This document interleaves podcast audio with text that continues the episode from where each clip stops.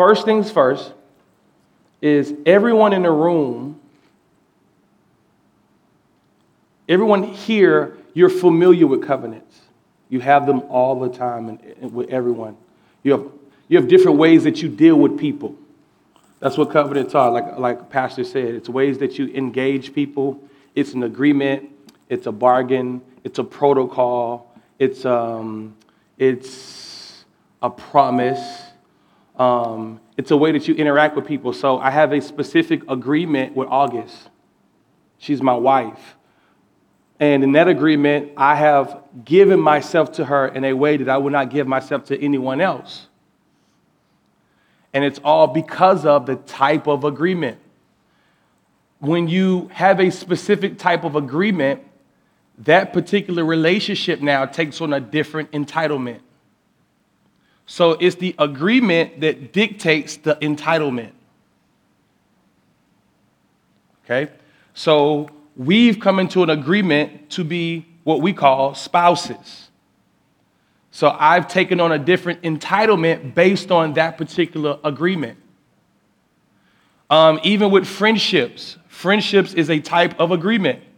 And John 15, Jesus said, Okay, apostles, I'm no longer calling you servants, but I'm calling you friends. Why? Because servants don't know the master's plan, but I've revealed it to you. So, because I revealed to you these types of things, it's changed our status, it's changed our agreements. Because in scripture, in scripture, friends are seen, friends are a representation of the person. So if you remember the story of the centurion soldier, a lot of people read it from Matthew chapter 8. But if you look at Luke, Luke's a different account. And in Luke, the centurion never came to Jesus. He sent some Jews to Jesus initially. Once Jesus uh, had gotten halfway to his home, then the Bible said the centurion sent his friends.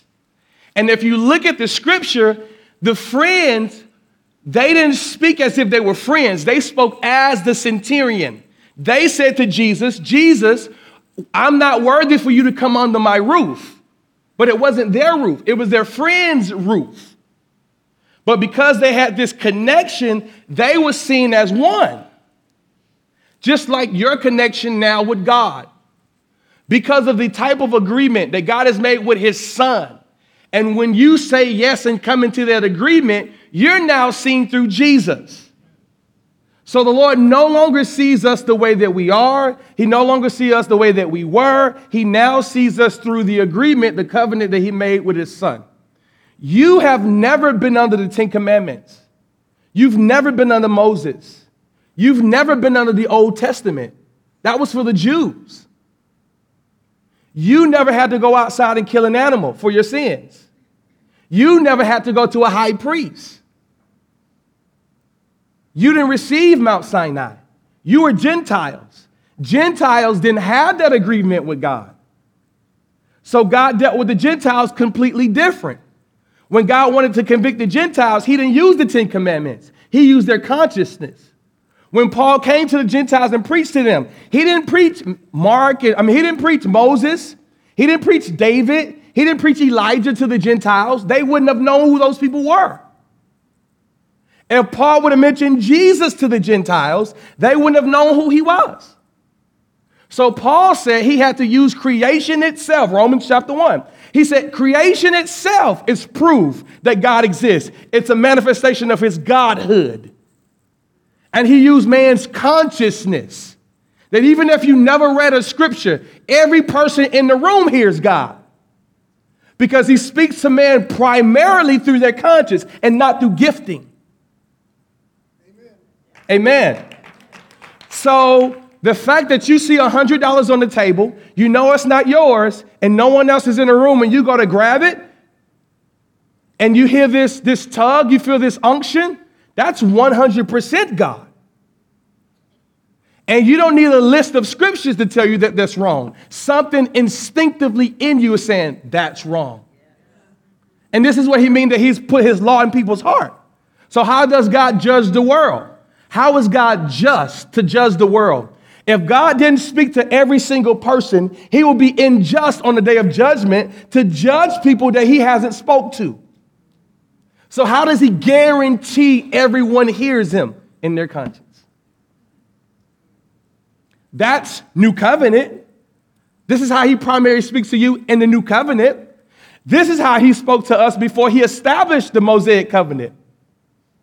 So from, from Genesis, so you have you have Adam, from Adam to Enoch is a thousand years.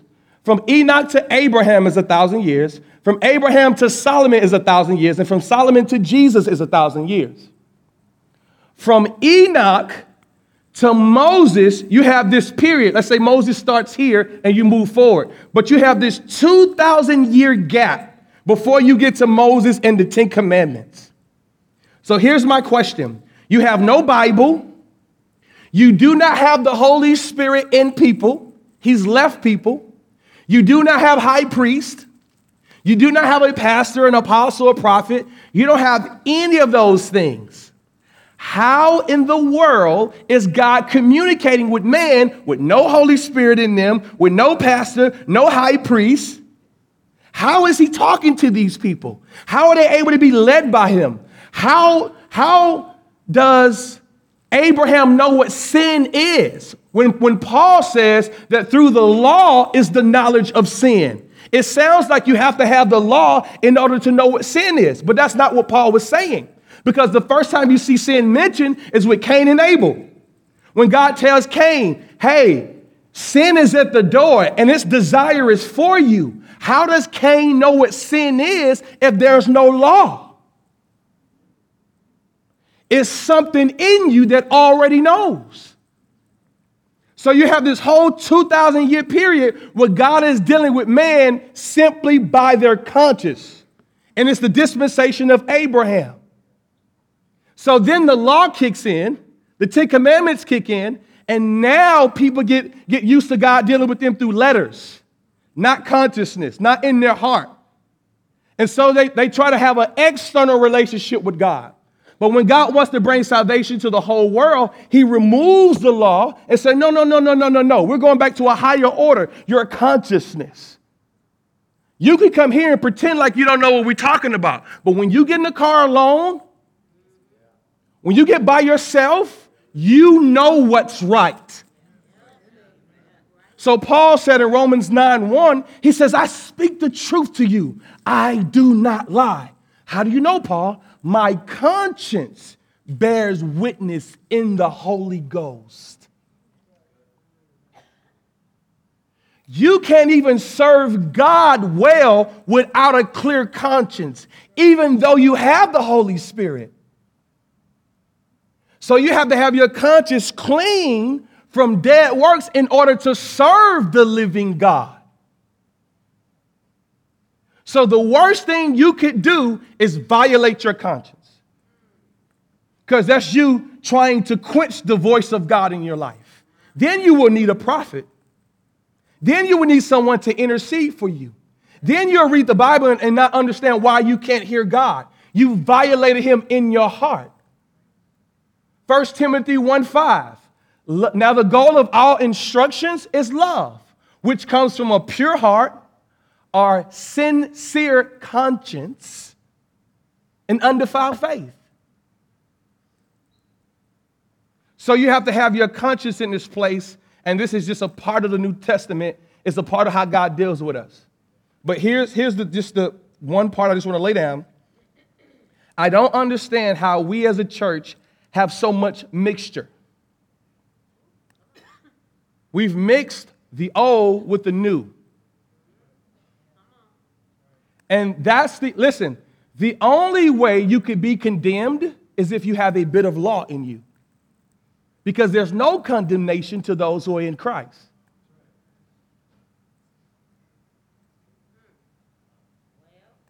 So the only way that you can actually have guilt, shame, and condemnation is if you have a little law working in your heart.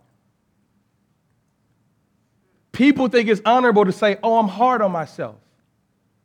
That's very Pharisaical. Because if you're hard on yourself, What happens when you do good? You celebrate yourself and you think it's you. And it's impossible for it to be grace because it's you. So it sets you up for pride, and then you miss the mark, and the Lord's like, I forgive you, and you still need three days to recover because you're so disappointed in you. So it's a soulless Christianity and not a spiritual one. You're being led by your soul, your will, your emotions, instead of by the Spirit. So the new covenant is absolutely everything. It's everything. Um, Psalms 89 34.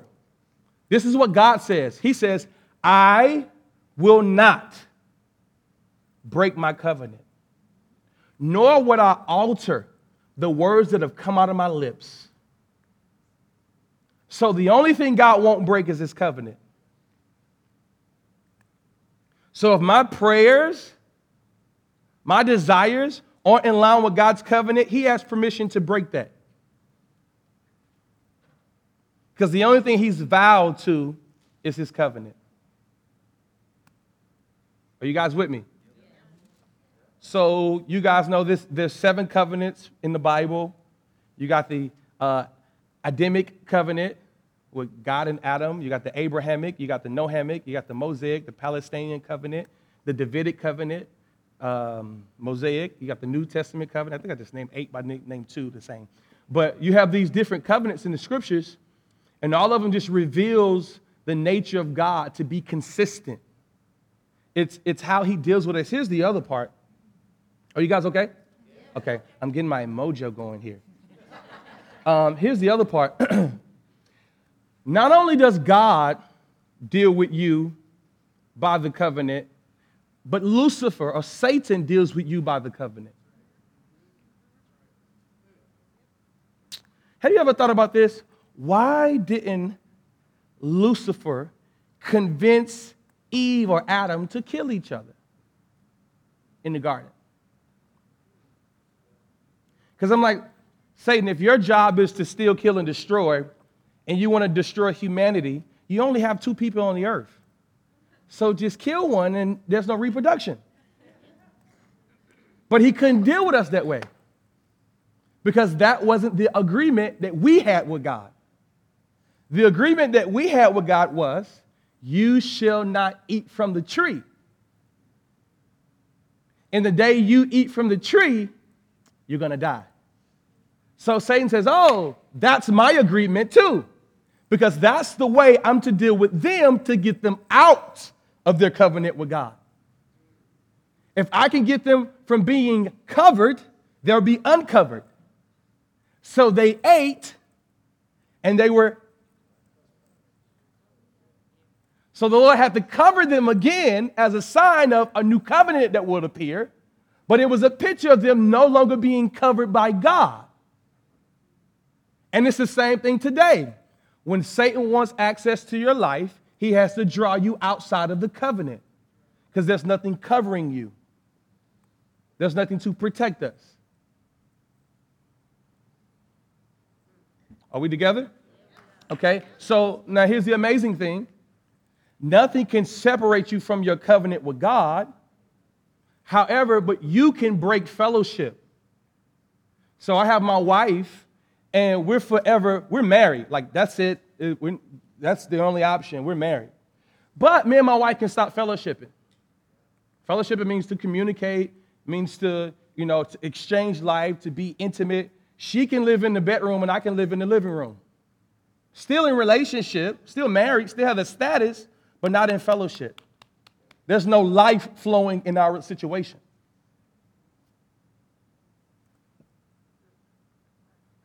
So you could come to church and still not have life flowing. You, you and I have to deal with God according to our agreement. It works in our best interest that way. That's what all the blessings and the favor of God is. It's in our covenant, it's in our agreement with God. Remember, the devil deals with us also according to that agreement. The Lord tells you you're righteous, he does his best to tell you that you're not. The Lord tells you you're forgiven. He does his best to convince you that you're not. This is the term anti Christ. It's against your covenant in Christ. It's an anti finished work assignment against us. This is why we hold on to our faith. We fight the good fight of faith. We look to live in what Christ has established for us. So the more we engage with God according to the covenant, the more it insulates us and allow us to establish the authority God has given us here on the earth. So everything is about the covenant. Everything is about the agreement. Everything is about the partnership. Amen? Amen. Amen. So look, turn to a neighbor, just high five them and say something to them, something.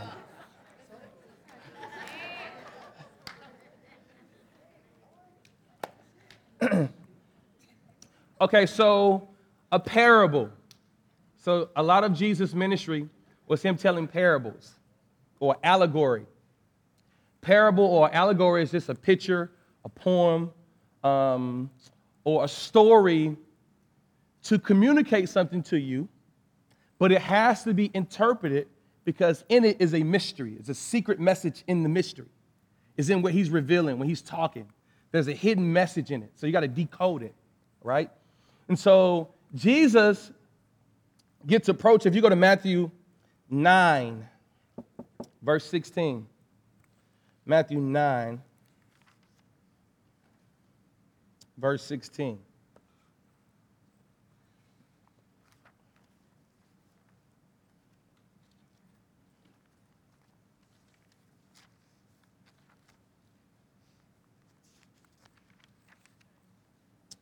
Think we have that verse here, that passage. I give you John 2. Oh, I sent you two. Okay, that's cool. We'll just, we'll just read it. It's all good. Okay. Matthew 9, you guys there? Okay, we're going to start at verse 22. Let me get here.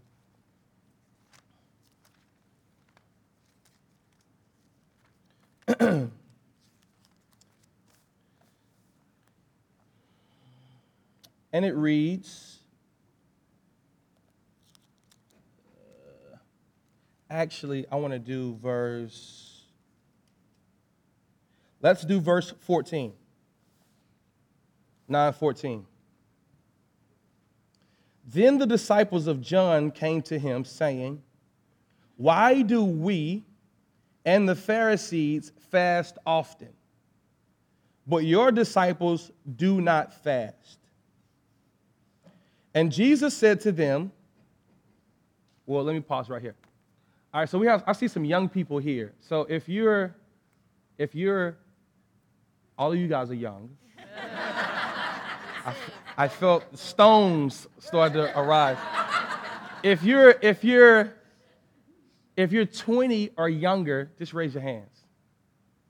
Okay. So I want to talk, I want to make sure everyone can get this. Is this cool? Can I be myself? Is that okay?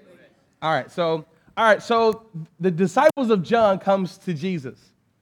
And they said, "Jesus, why do we and the Pharisees fast often, but your disciples they don't fast at all?" Now, think about this. Check this out. The Lord just celebrated John. He just said, listen, out of all the prophets that ever existed, none of them was as great as John. He's the greatest one. And they're like, wait a minute, he didn't, he didn't depart no sea. He didn't outrun any chariots. He didn't do any miracles at all. And Jesus said, yeah, but he's the greatest. Why? The truth that he proclaimed. No one else preached the kingdom but John. So you see, God, how he values truth over miracles. Amen? So John is here and he's preaching.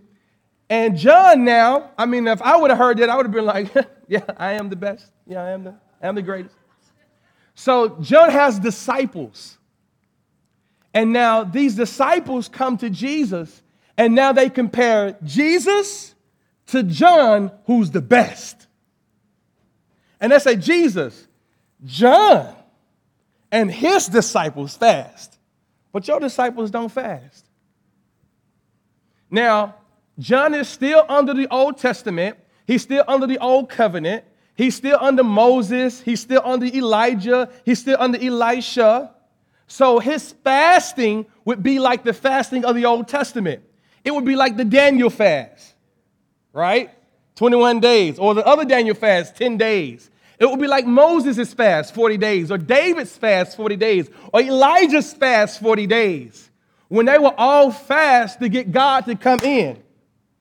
This is how they were fast. Oh Lord, rend the heavens and come down. Oh God, we need you. Come and save my family. And it was like they were crying out from afar. Oh God, come. Was their fast. So now they come to Jesus with the same mentality and they say, Jesus, why aren't your disciples fasting like us, like Moses, like David? Why aren't they doing those things? So Jesus gives them a parable. In the parable, there's a hidden message. This is actually, if you study the Bible chronologically, this is Jesus' first parable, his first message. Now, check out what the Lord said.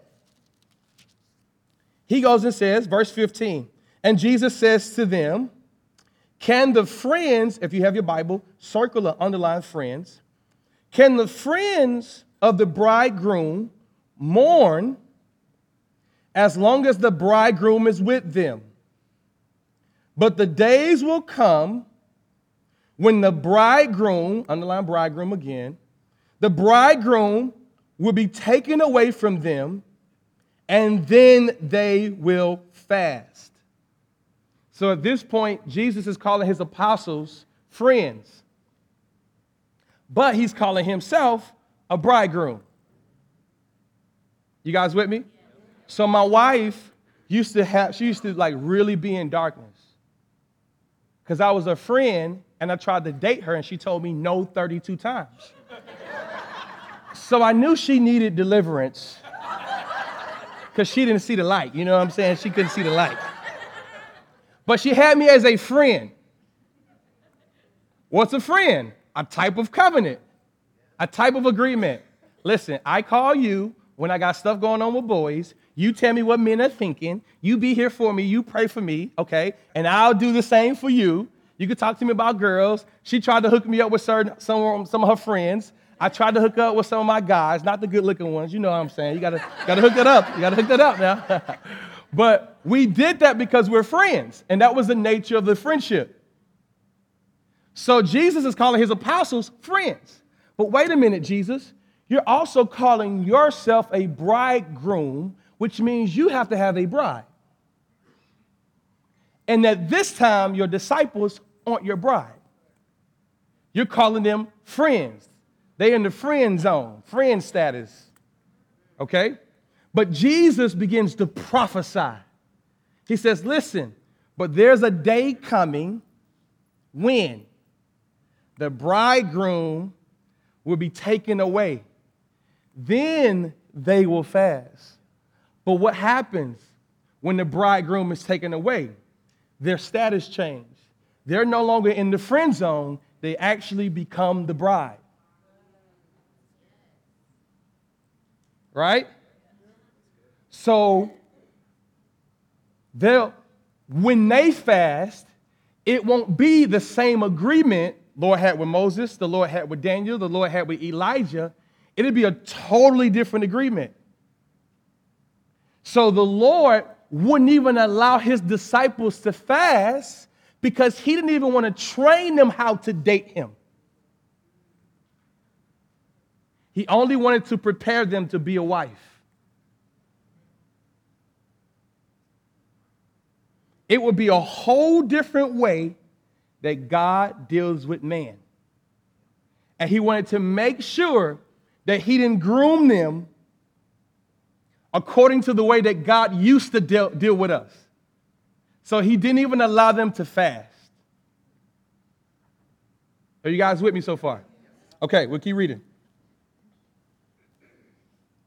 Verse 16 No one puts a piece of unshrunk cloth on an old garment, for the patch pulls away from the garment, and the tear is made worse. Do I have any ladies here?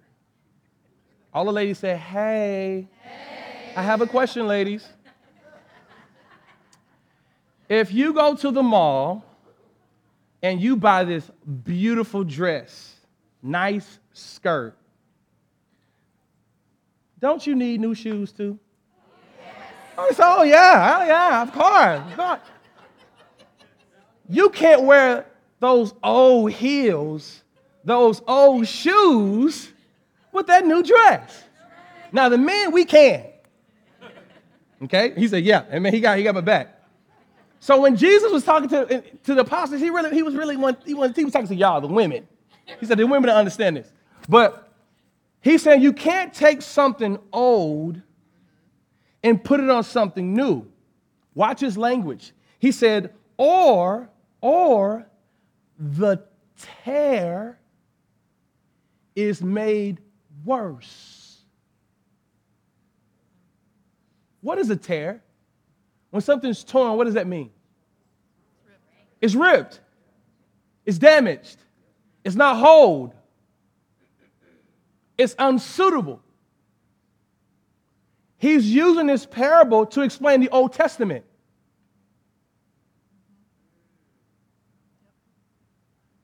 It's a garment that has a tear in it. You can't wear it. And he says, I'm not taking what I'm doing and putting it on something that's damaged.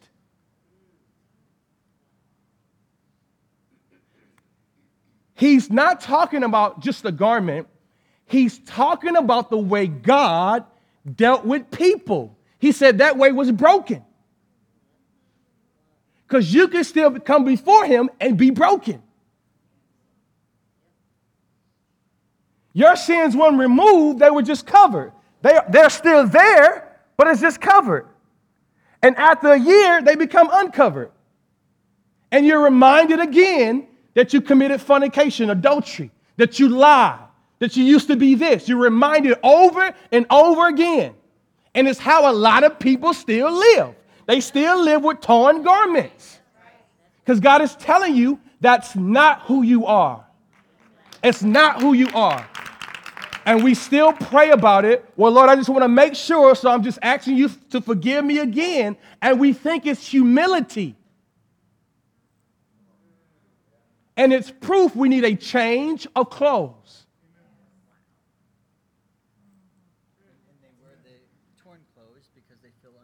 And they wear the torn clothes because they feel unworthy. They don't feel like they qualify for the outfit because they're still judging themselves based on their record. But God, I did this, I did that, I did this. So, Pastor, if I serve at the church, don't let me preach. I don't qualify to preach. Just let me clean the restrooms. Because that's, that's why that's my value, the restroom, based on what I've done. That's not in Christ at all. That's, that's not in Christ at all. Being a Christian means you no longer have a past. If any man be in Christ, he is a new.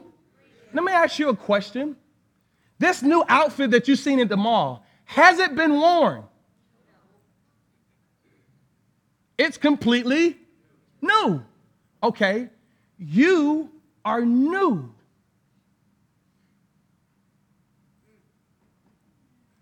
This life you're living, you've never lived before.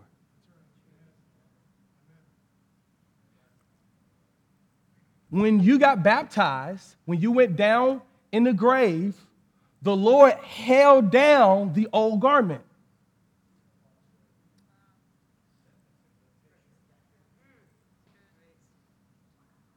You guys know this. Okay. So man is a spirit, has a soul, lives in the physical body. Uh, Ecclesiastes 12, 7, 12, 9 says, And the dirt, your body, will return back to the earth from which it came, and your spirit back to God who gave it. Romans 8:16. The Spirit bears witness with your spirit that you are a child of God. So the point is, you're a spirit. A funeral is you looking at dirt because the person is gone. Right? Okay. Your experience with God was a spiritual one. He took away this old spirit that was in you. You are a spirit. He took out this other nature that was in you and put a new one there. Okay, can, I'm gonna show you this real quick. Can I have one more water, uh, water bottle? Thank you so much. And then I need a cup, just a, a cup I can use. Are you still drinking that? Are you sure? Okay, thank you. Perfect. Okay. When God said, let us make man in our image, and in our likeness. I'm gonna run you through something really quick. You got notes, take this. Okay. So Isaiah 43 and 7 tells you why you're created, it gives you your purpose. People ask me all the time, What's my purpose? I can give you your purpose very quickly. The question isn't your purpose, it's your calling that you're really asking about. What am I called to? Okay, that's my daughter. I knew it was her. I heard the ABC. Sorry. hey, is the She's learning. She's learning. My message is boring to her, so she went to YouTube. Take that old garment. Oh, good. All right. So, so what was I saying? Okay. Thank you. Isaiah 43 and oh, 43 and 7. Write this down. It tells you your purpose. It tells you why God created you. It makes it super simple. God created you for his glory. To all who are called by my name, who I've created for my glory. So you're actually created for the glory of God. Glory just means to make something known. Show me what something looks like, right? Okay, um, Romans 6 says that Jesus was raised from the dead by the glory of God. Jesus was raised from the dead by the glory of God. Now watch this. Man was created for God's what? Jesus was raised from the dead by the glory of God. So I'm like, hmm, what is this glory of God? Paul said, let me talk more in detail. Romans 8, he says, the same spirit that raised Jesus from the dead now lives in you. So what is he saying? The Holy Spirit is the glory of God. Man was created for the glory of God. So you were created for the Holy Spirit.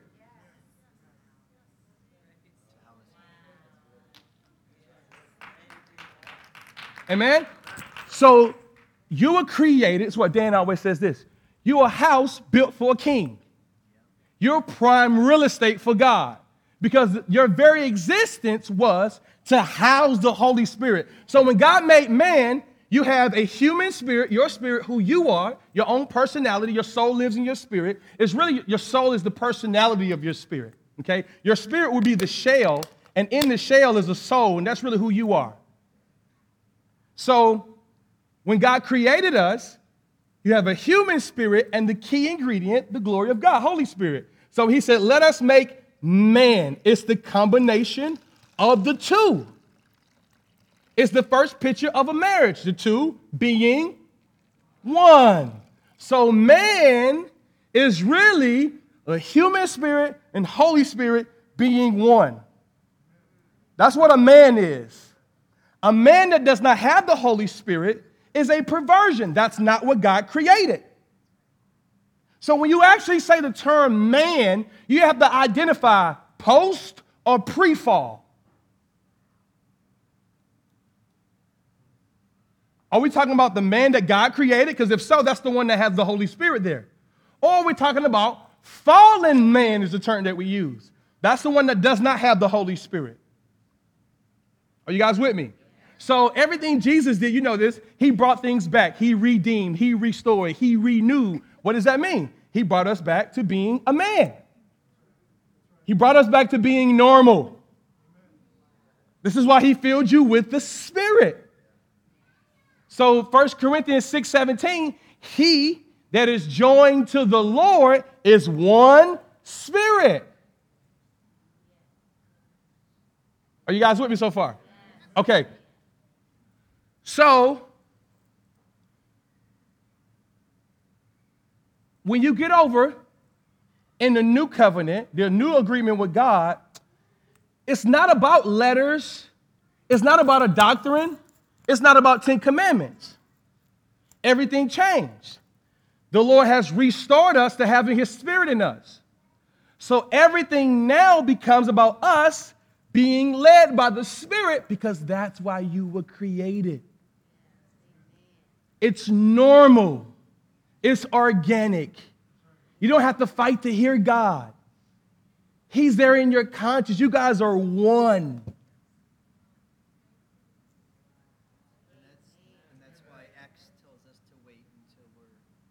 And this is why Acts 1 and 8 tells us to wait until you endure with power from on high, and then you can go be a what? A witness. Now, anybody looked at the word witness? It means a martyr. It doesn't mean so you just like go around and say, hey, Jesus loves you. That's evangelizing. He said you're gonna be a witness. Witness means martyr, which means that, listen, I'm so consumed by this that my life in its death would testify like his. Okay, do you know the value of your death now?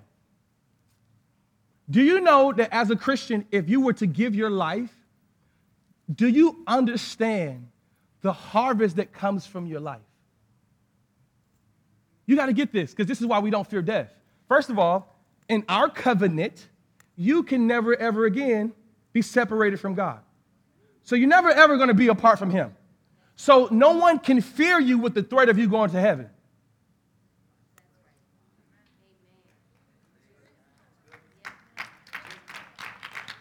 What do we love? The presence of God. Let's get into his presence. So you're going to threaten me with his presence? now, think about God's history and his wisdom. This is what he said. He said, You know what? This is what I'm going to do because I know the devil comes to steal, kill, and destroy, right?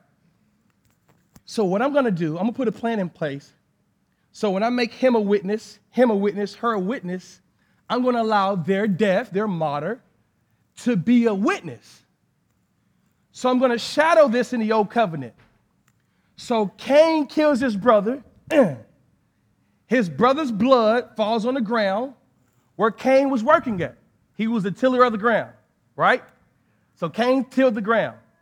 His brother's blood is on the ground that has all of Cain's works. Everything that Cain done, his works, his toil, he's supposed to reap from. Right? But his brother's blood, who he killed, he was the first martyr, he killed his brother. Now his brother's blood is on the ground where Cain worked. You know what God said to Cain? He said, Because you have done this, and your brother's blood cries out to me from the ground, this area that you sowed seed in will not produce a harvest. What is God saying? Because you killed a righteous man and his blood is speaking out, what you did won't produce a harvest because of his blood.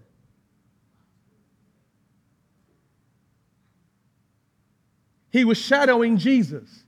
That because Jesus' blood was shed, what you did, the lying, the stealing, the deceiving, won't produce a harvest because his blood is covering it. Hold on, that's just one. It's a consistent pattern. Matthew 25, or Matthew 27, 25. They're getting ready to kill Jesus. And the people yell this out. Because the man came out, governor said, Hey, I'm free of this innocent blood. I don't want to be a part of this. I don't want his blood on my hand. That's a bad decision, actually. You need his blood on you. He says, he washed his hands. This is what the people yelled out 27, 25. Let his blood be on us and our children. Now, think about this. These are people that are killing Jesus. And they yell out, Let his blood be on us and our children. Do you know the first people who got saved? Acts 2 were the ones that killed Jesus. What did God do when they martyred this man? He allowed his blood to come on them and their children, covered their sins. Got another one for you. So there's this man that's persecuting the church, killing the church, going into their houses, taking people captive. And all of a sudden, they want to honor this man by killing someone, killing a Christian. So they grabbed this dude, his name was Stephen, and they brought him open in the open square. And Stephen began to reveal to them how they always been stiff-necked and they always resisted the Holy Ghost. And they got they just start to gnash their teeth. They got mad and they was they were they it was just in grit. So they picked up stones and started stoning Stephen. Start hitting Stephen with these stones. Stephen yells out, Lord, do not charge them for their sins. He fell dead. They took the clothes of Stephen to honor Saul with this man's death and laid it at the feet of Saul. Guess who was the next person to get saved? Saul.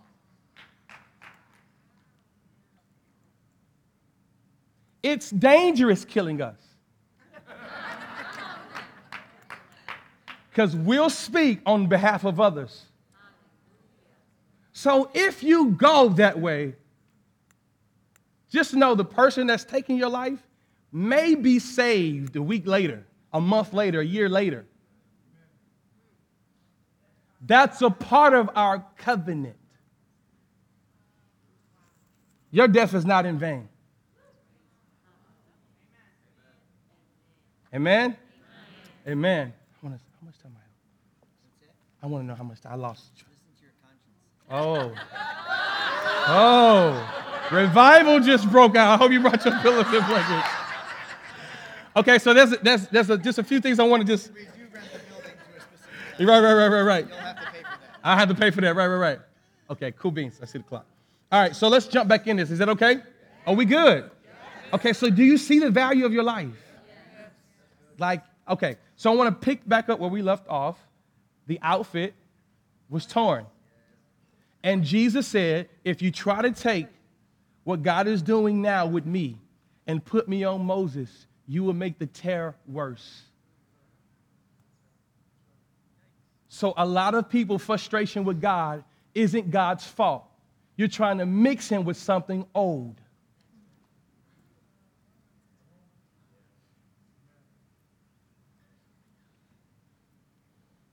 I'm picking up at verse uh, 17. Nor do they put new wine into old wine skins, or else the wine break, and the wine is spilled, and the wine skins are ruined. But they put new wine into new wine skins, and both are preserved. Watch this. He says, Now, if you take old wine or new wine and try to put it into old wine skins, the wine isn't ruined. The wine isn't destroyed. The wine skin is. Now, what's the role of a wine skin? It's a bottle. It's designed to hold water. That's why it's created. That's its purpose to hold water. So he said, if you try to mix what I'm doing with the old, the wineskin would be ruined, or the purpose in which I made it, it won't be able to accomplish. That if you try to mix what God is doing now with what He did before, you can't fulfill the purpose and why He's created you. And why did God create you? For His. So you can't even produce the glory of God. That mentality will war against the Holy Spirit in your own heart. And He can't flow through something old. And I'm just going to close with this. Here's why. The new covenant is the only covenant that Satan is defeated in.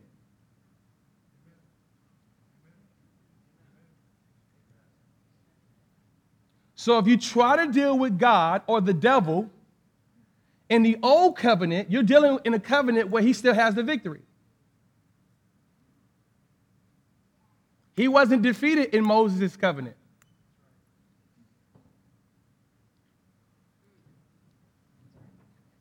Are you guys understanding what I'm saying?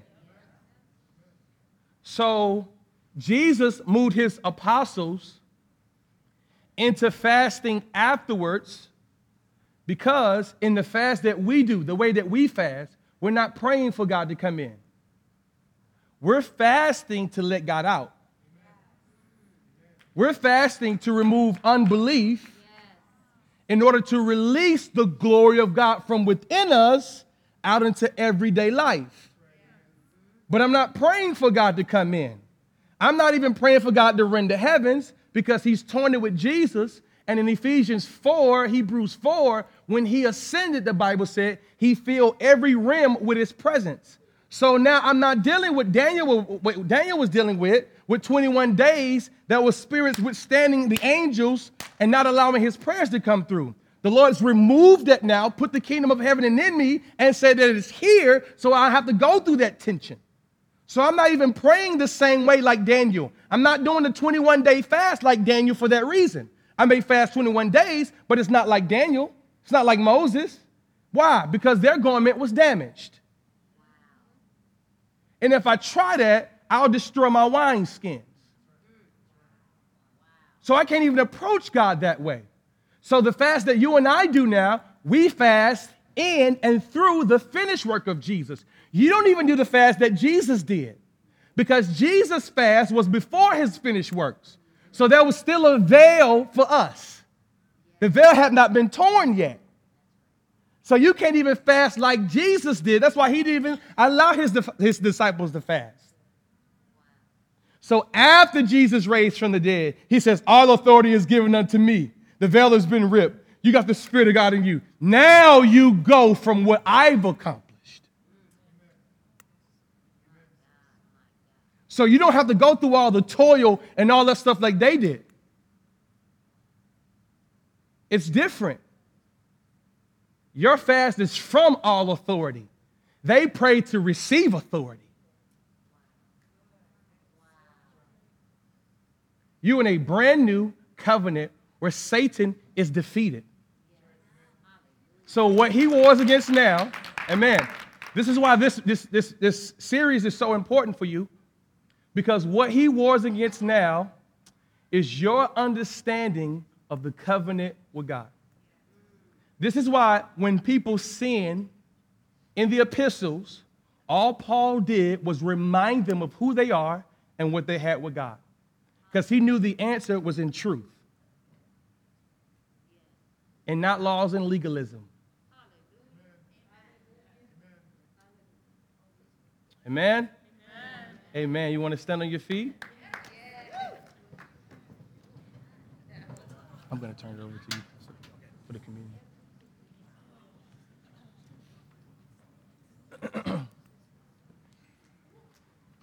so I just want to do something simple, really quick. I'm going to pass it over to Pastor. If you could just put your hand on your heart, what activates the covenant is faith. I said faith. So right now, I just want to pray in faith. I want to pray in confidence and according to what God has established or given us. That's all. I'm going to pray a covenant prayer right now with you.